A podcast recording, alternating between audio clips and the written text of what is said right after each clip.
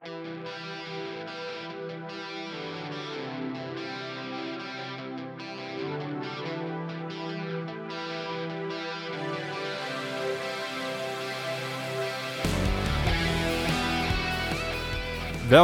bij de Bong en Stok Ajax podcast.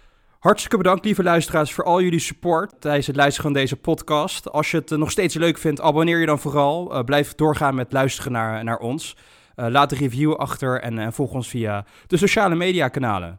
Wij nemen deze podcast op zondagavond na de wedstrijd AZ-Ajax, 1-0 verlies.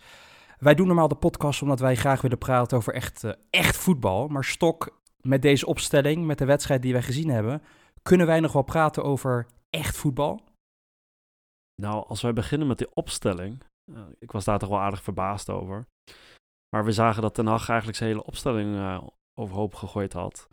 Ja, en als we met spelers gaan beginnen als Marine en Alvarez op het middenveld. Uh, en Blind niet in de verdediging. Ik had er al een hard hoofd in of we wel het oude vertrouwde Ajax-spelletje zouden zien ja, net hard hoofd en we hebben het gewoon niet gezien. Het is, wij hebben na onze af, laatste aflevering gesproken over een crisis. Het is nu echt alarmfase nummer 1. We hebben geen voetbal gezien. Alle automatisme uit het elftal. Ten Hag die het spoor volledig bijster is. Ik, ik, ik, heb echt met angstige ogen naar Ajax zitten kijken en wat dit wel niet betekent voor de toekomst. Nou, absoluut. Kijk, het lijkt een beetje dat, dat Ajax echt toe is aan, aan de winterstop. Um, als je ziet dat, dat Blind inderdaad wegvalt en, en dat interview met Ten Hag uh, was ontzettend raar, waar hij niet wilde aangeven wat er daadwerkelijk met Blind aan de hand was. En uh, daarnaast dat, dat Ziyech uh, wellicht tijdens de warming-up nog uit kon vallen, wat hij zei voor de wedstrijd. Ja, Ajax loopt echt ja, op zijn tandvlees. En ehm, ja, het, het, wordt tijd voor de winterstop. Dat is echt wel duidelijk. Ja, als je naar de achterhoede alleen al zat te kijken, ik moest echt even nadenken. Ik zag daar namen staan die ik echt in geen tijden heb gezien die achterin stonden. Masraoui op linksback. Ja, wat, wat was dit allemaal? Nou, inderdaad. Kijk, ik was wel ontzettend blij met Schuurs in de verdediging. Daar hebben we het natuurlijk al heel vaak over gehad. En ik was blij dat, dat Veldman uit het centrum weg was. Dus daar had ik op zich nog wel vertrouwen in. En vooral omdat Martinez en Schuurs nog best wel goed samenspelen ja, als, als Dest wegvalt, als Tagliafico wegvalt, dan, dan, dan moet Ten Hag wel schuiven natuurlijk. Um, maar ja, het, het, was een bizarre opstelling eigenlijk om mee te beginnen. Um, het enige wat ik, uh, wat ik wel grappig vond, is dat uh, ja, Ten Hag die zet gewoon de Hunter ten opzichte van uh, de kabouter Klaassen. ja. ja, dat was wel heel apart. Ik, ik, had daar, ik had daar wel echt iets van verwacht. Hij, dat, daar hebben we niks uitgehaald uiteindelijk. Ik dacht ook toen ik dat zag, een, een jongetje van 1, minder dan 1,70 volgens mij staat hij officieel. 1,69 ja. Ja, precies. En Huntelaar is 1,85 of zo. Die heeft echt niks laten zien. Dat, dat, dat kon eigenlijk niet. Want dat was de enige reden dat ik dacht van... nou, Huntelaar in de spits, daar zit nog wel wat logica in. Die is twee keer zo groot. De goaltjes die Klaas geen verdediger. Daar kan, je, daar kan je zeker je voordeel halen. Maar dat is er echt niet uitgekomen. Het is... Uh, is het enige logica aan de opstelling? Je, je, zou denken, Huntelaar hoeft geen eens te springen. Nee, maar dat heeft hij ook niet gedaan. Hij heeft helemaal niks gedaan, Klaas-Jan. Uh, hij scoort zijn goaltjes deze seizoen zelf, maar dit was niet, uh, overduidelijk niet zijn, niet zijn wedstrijd. Ik vond overigens wel heel apart um, de meerdere van ten achtste beslissingen overigens. De verdediging hebben we het net eventjes over gehad. Maar wat ik de allerraarste beslissing vind, is dat je een middenveld met één man opstelt. Waarom zou je alleen Donny van de Beek op middenveld zetten? Waarom zet je, waarom zet je Marine en Alvarez er, erbij? Dat, dat, dat, dat, is gewoon niet, dat is gewoon niet logisch. Dus heb je twee niet-voetballers zet je erbij. Dan ga je 9 tegen 11. Dat, dat, ja, dat, denk je niet na als trainer. Nee, en ik had eigenlijk wel gehoopt dat hij in, in zo'n uiterst geval toch uh, ja, naar de jeugd zou kijken. En bijvoorbeeld een Gravenberg een keer de kans zou geven op het middenveld daar. Als een meer controlerende middenvelder. Um, ja, het, eh, het, middenveld, toen ik het al op papier zag staan, eh, nou ja, toen, toen verwachtte ik al vrij weinig van. Um, het was duidelijk uh, proberen AZ tegen te houden en dan ja, proberen met Tadic en Ziyech op individuele klasse te spelen. Um, het deed me een beetje denken aan de tijd onder, onder Jol, waar alle ballen op Suarez en hopen dat hij er maar in gaat. Nou ja, zo'n opstelling was het vandaag eigenlijk ook wel. Alle ballen op Tadic en Ziyech en hopen dat ze maar iets, iets doen. Ja, en ze, ze speelden allebei niet hun beste wedstrijd. Ik denk dat de 0-0 was eigenlijk een trechtigere uitslag geweest. Maar wat heeft Ajax nou werkelijk gecreëerd deze wedstrijd? Van de aanval miste creativiteit. Er zat gewoon geen logica voor mij in de manier waarop Erik ten Hag Ajax wilde laten zien spelen deze, deze wedstrijd. Als er überhaupt al een idee achter, achter zat. Of dat hij gewoon letterlijk elf namen op het, op het bord heeft geschreven en niet het veld in heeft gestuurd. Want ik heb er geen enkele structuur, geen enkel idee geen, enkel, geen enkel kunstwerk uit kunnen halen. Kijk, van tevoren zei uh, Ten Hag dat hij voor Veldman als rechtsback gekozen had voor de goede voorzet aan de zijkant, uh, om Huntelaar te bedienen. Heb, mijn vraag aan jou, Bong, heb jij een goede voorzet gezien? In, in, in acht jaar Ajax nog niet, Erik. in acht jaar Ajax nog niet. ging echt helemaal nergens over.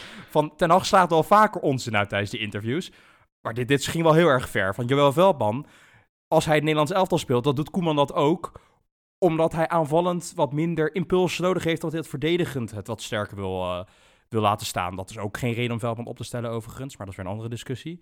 Maar Joao Veldman heeft een aanvallend opzicht nog nooit wat toegevoegd. Wat dan, ja, dat is gewoon echt een drogreden. Dat ging echt nergens over. Joao Veldman voor een voorzet, ja, nee. Maar goed, Ajax verliest in de laatste minuut uh, van AZ. En uh, het is twintig jaar geleden dat Ajax drie keer op rij heeft verloren. Zeg het maar, Bong, wat, wat vond je ervan? Nou, jij zegt drie keer op rij verloren. Ik zeg drie keer op rij geen goal gescoord. En dat vind ik nog wel het meest zorgwekkende hieraan. Ajax heeft het hele seizoen geteerd op de creativiteit van zijn aanval. Maar als er echt uh, puntje komt bij paaltje, dan blijft er toch vrij weinig over als er twee spelers wegvallen. Als je naar het middenveld kijkt, Donny van der Beek is geen creatieve speler. Die kan wel een mooi, een mooi hakje geven, maar dat is wel iemand die ruimte creëert door zijn loopvermogen en die het balletje moet krijgen, die niet diegene die het balletje geeft. En de rest van het middenveld, wij hebben het wel eens over Martinez dat een geweldige aankoop is, want is het ook nog wel. Maar er is geen creatieve middenvelder. Er is geen vervanger voor een Frenkie de Jong. Of geen vervanger voor een Ziyech als hij niet op het middenveld uh, geposteerd staat. Er blijft gewoon heel weinig over. En als je dan niet eens een keer kan scoren in drie wedstrijden, dan vind ik het woord crisis vind ik dan wel erg licht. Ik denk dat het gewoon dat alle alarmbellen moeten afgaan, ook op bestuurlijk niveau. Dat er gewoon echt wat gedaan moet worden. Er moet gewoon worden gekocht. De jeugdopleiding moet op de schop. Uh, er moet aan alles worden, alles moet, uh, moet worden veranderd. Ik, uh, ik, ik ben echt, echt in de hoogste paniekmodus.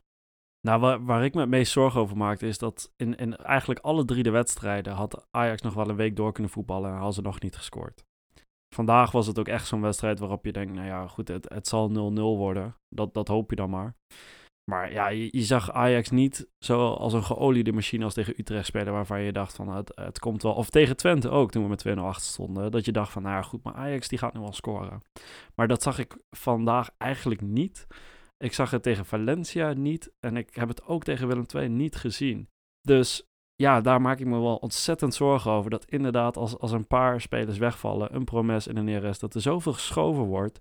Dat we eigenlijk met, uh, ja, met wat, wat, is het, met zes verdedigers gaan, gaan voetballen. En er geen creativiteit meer is. En eh, dat is ontzettend zorgelijk. Nee, helemaal eens. Ajax heeft een beetje onder ten hart de filosofie: wij scoren gewoon meer doelpunten dan de tegenstander. Nou ja, op dit moment scoren ze niet. Ze maken amper een kans. Ja, eens. Ik ben het helemaal met je eens. Als je deze wedstrijd objectief nog een keer terugkijkt, is Ajax eigenlijk bijna nooit gevaarlijk geweest. De enige uitgespeelde kans, 100% kans, was de bal van Donny van de Beek. En zelfs op het moment dat hij hem schoot, dacht ik, dat is een paas. Hij speelt met zijn binnenkant, speelt hij hem gewoon bewust langs de paal, dat dacht ik. Er zat geen enkele overtuiging, geen enkele kracht in dat schot.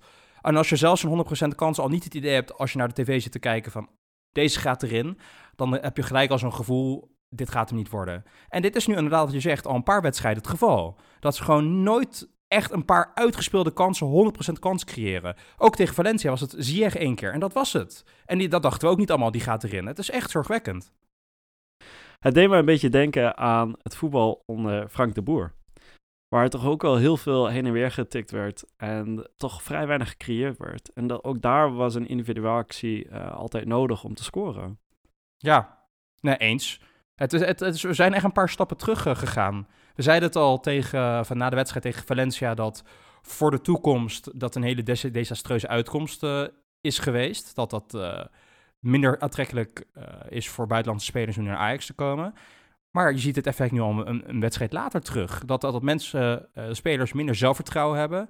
Dat ze gewoon minder snel te pasen willen geven. En ook dat ze gewoon minder ja, minder goed in hun vel zitten. Dat is heel begrijpelijk, maar het is wel zorgwekkend dat dat nu al drie wedstrijden aan de gang is. En als Ajax sta je voor mooi voetbal en we gaan nu weer terug, eigenlijk zes jaar in de tijd, toen Frank de Boer het uh, voor het zeggen had en het allemaal inderdaad rondtikvoetbal was. Dat het gewoon letterlijk van linksbuiten helemaal cirkel, langs de keeper terug naar rechtsbuiten en weer helemaal terug. Dat was gewoon een beetje dressuur was dat. En ik heb het gevoel dat we daar al een tijdje naar te kijken de afgelopen wedstrijden. Het is, het is niet aantrekkelijk voor de supporters. Het is niet aantrekkelijk voor de neutrale toeschouwer. En het is heel zorgwekkend voor het resultaat en de toekomst. En lange termijn en korte termijn voor dit seizoen. Want we staan nu gewoon gelijk met een, met een provincieclub in de, in de, in, in de stand.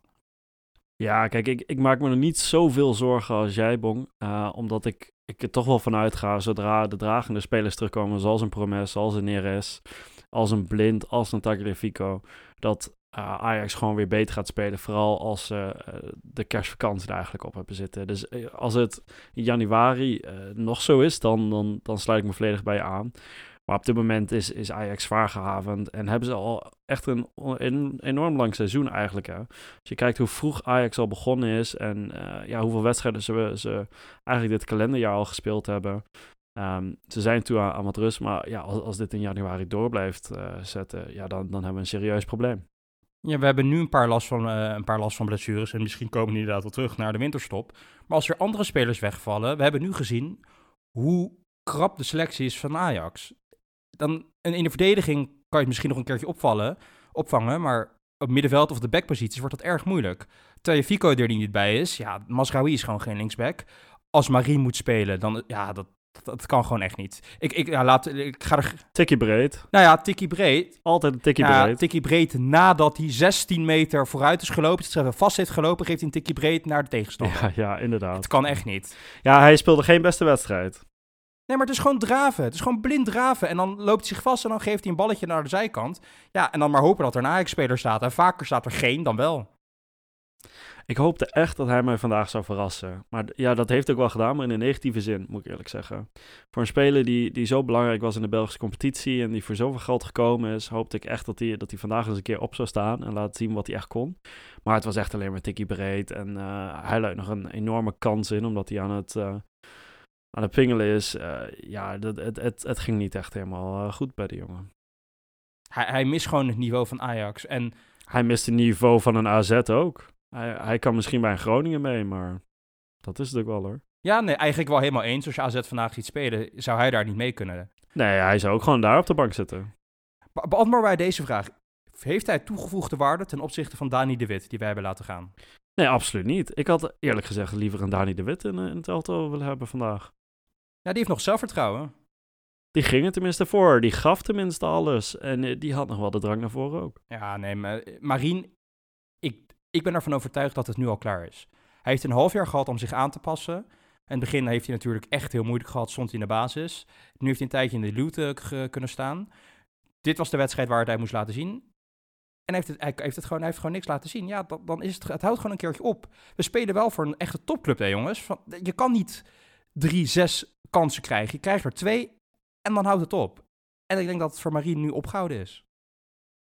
Ja, je, je ziet toch wel dat Ajax echt wel heel wat stappen gezet heeft het afgelopen aantal jaren eigenlijk. En dat het toch wel heel moeilijk wordt voor sommige spelers om aan te haken. Eh, ik kan me nog herinneren dat we nou, toch wel echt middelmatige spelers haalden en die dan nog wel aardig meespeelden. Maar ja, dat is nu niet het geval. Dat is niet meer het geval met de jeugd.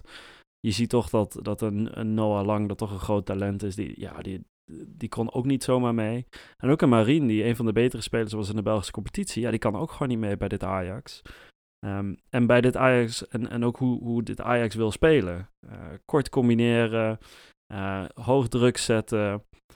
Ja, eigenlijk combineren onder enorme druk van, het, van de tegenstander, korte ruimtes.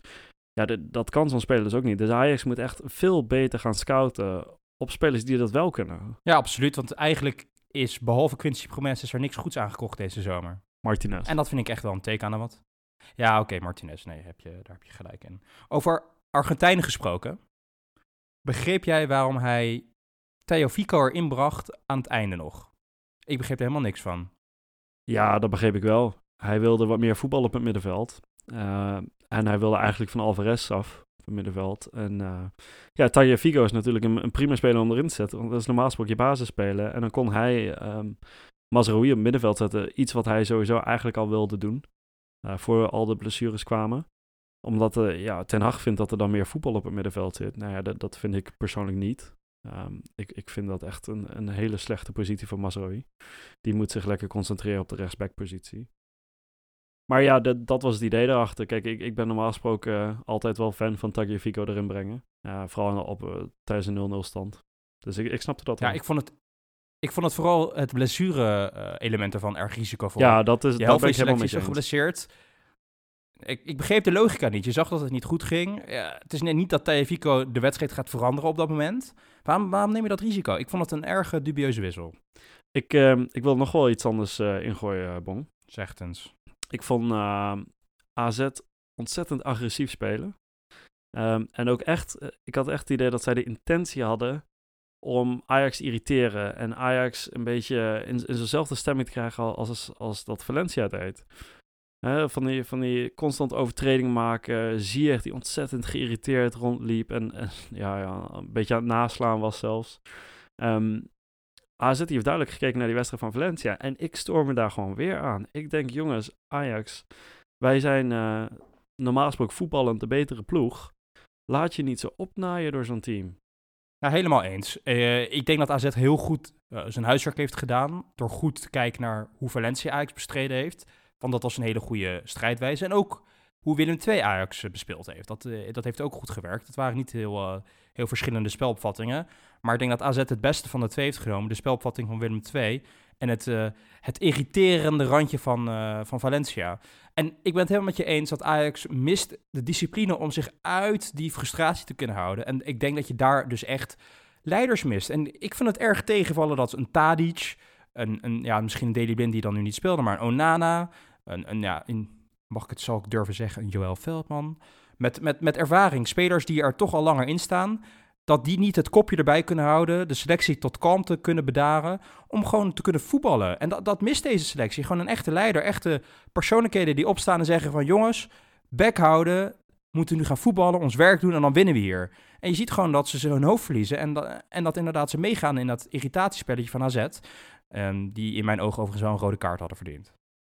Inderdaad, ik, ik heb wel echt gelachen om eh, het sprintje van Onana. Die sprint even 50 meter om, eh om Ziyech weg te halen bij de scheids en, en bij... eh, ja. ja. wie was het bij Wijndal, geloof ik. Ja, daar heb ik wel echt wel even op moeten lachen.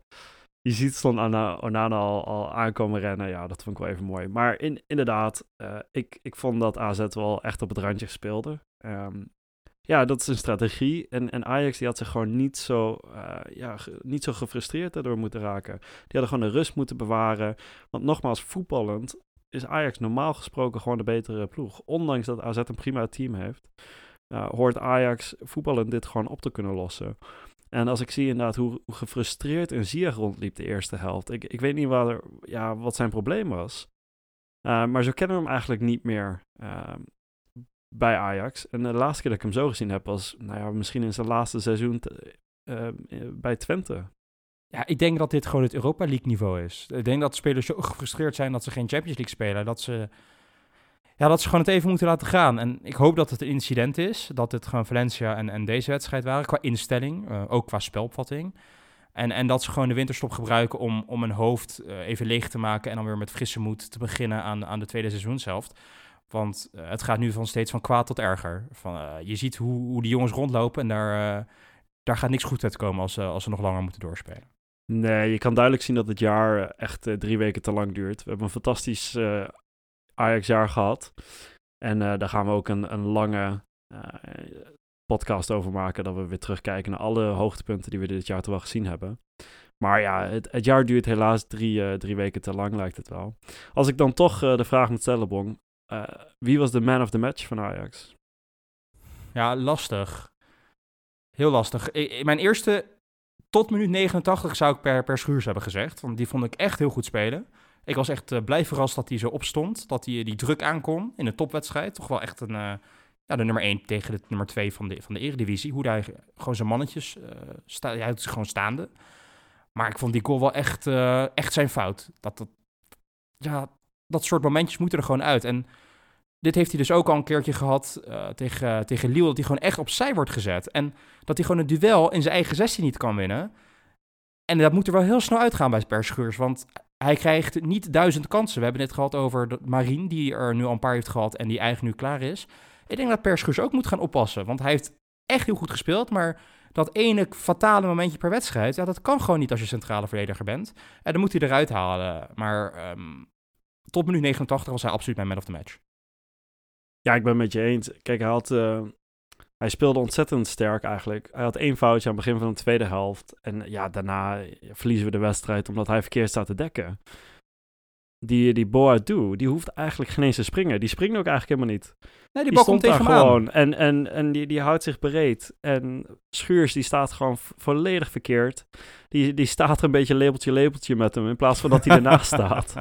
Ja, ja dat, dat, kan inderdaad niet. En eh, Ten Hag was na de wedstrijd eigenlijk vrij hard op hem. Want hij zei, eh, hij zei eigenlijk hetzelfde. Dat Schuurs ontzettend goed speelde. Maar ja, dit kan niet. Dit, eh, dit, dit kun je zo'n jongen eigenlijk niet vergeven. En ja, dat vond ik hard. Maar wel terecht. En Ten Hag kennende neemt hij dat vrij serieus. Want ja, je verliest ontzettend dure punten hier. Ja, maar ik vind wel dat je... ehm, deze jongen heeft nu een paar fouten gemaakt. Wat is? Twee of drie die echt wel bijna fataal zijn geworden. Deze was het dan echt. Maar als we naar de man kijken die rechts van hem stond... Hoe vaak heeft hij die wel niet gemaakt? Dat is elke wedstrijd. Daar heeft hij nog steeds wel meer krediet over. Als Ten Hag redelijk is, en het lijkt me een redelijke man, moet hij dat ook zien. Dat, dat, dat Schuurs nog wel minder fout heeft gemaakt dan Johan Veldman. Want ik heb weer even opgelet deze wedstrijd, zoals ik dat altijd doe. Ehm, ik heb vandaag de taak op mij genomen om te kijken hoe vaak de naam Joël Veldman door de commentator werd opgenoemd in de eerste kwartier. En hoe vaak dat positief was. Zal, mag, zal ik je het aantal geven? Ik ben benieuwd.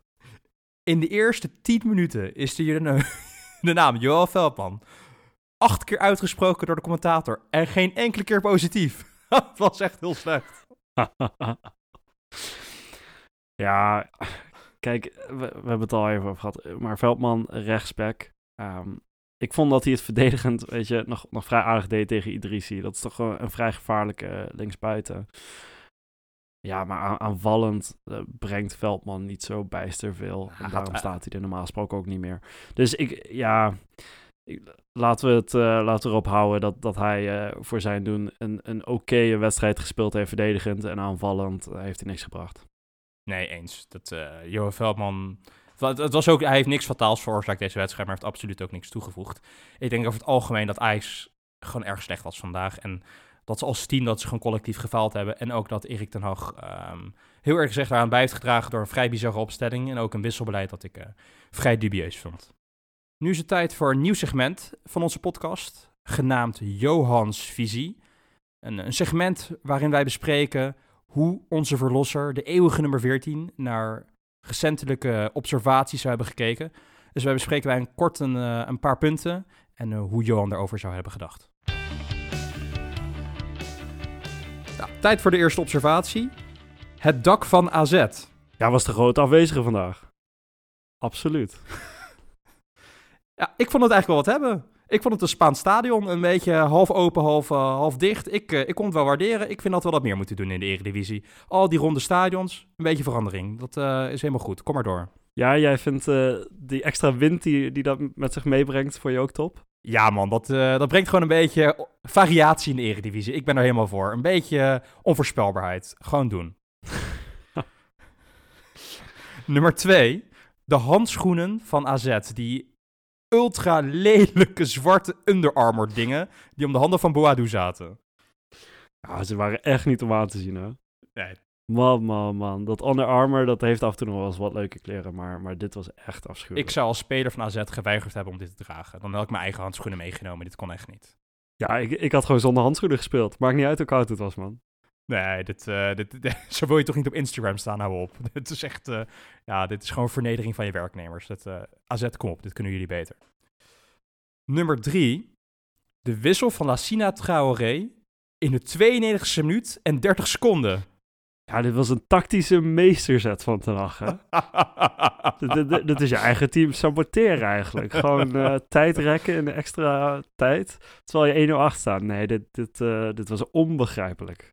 Ik snapte daar helemaal niks van. Ik begrijp ook echt niet wat zijn logica is geweest om dit in te brengen. Dat voegt niks voor die jongen toe.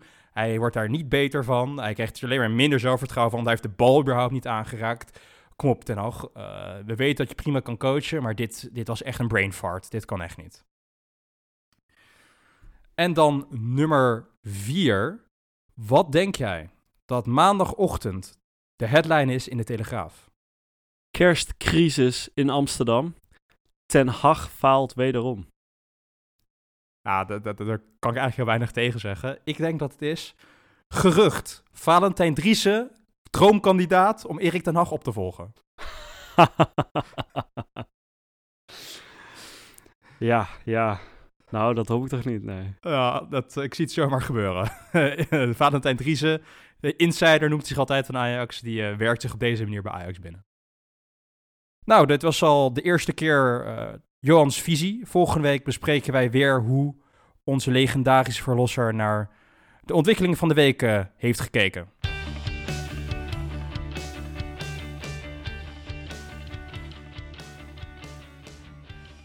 Ja, Bong. En uh, terwijl wij de podcast aan het opnemen waren, krijgen we het nieuws binnen dat Daley Blind de komende twee wedstrijden toch niet zal spelen. En dat hij nog verder onderzocht zal worden naar het voorval tijdens Valencia. Dus toch inderdaad wel. Toch wel, uh, dat klinkt wel heel erg, nog een heel stuk erger dan initieel gedacht. Dus we willen vanuit onze kant Blind veel beterschap toewensen. En hopen dat we hem toch weer in het tweede seizoensheld weer terugzien op het veld en, en weer zien vlammen. En ja, dat was hem ook gelijk weer voor deze week. Lieve luisteraars, bedankt voor het luisteren. Vergeet niet om te subscriben voor onze podcast en ons te volgen op social media. We zijn de volgende week weer met de nieuwe Bong en Stok Ajax podcast.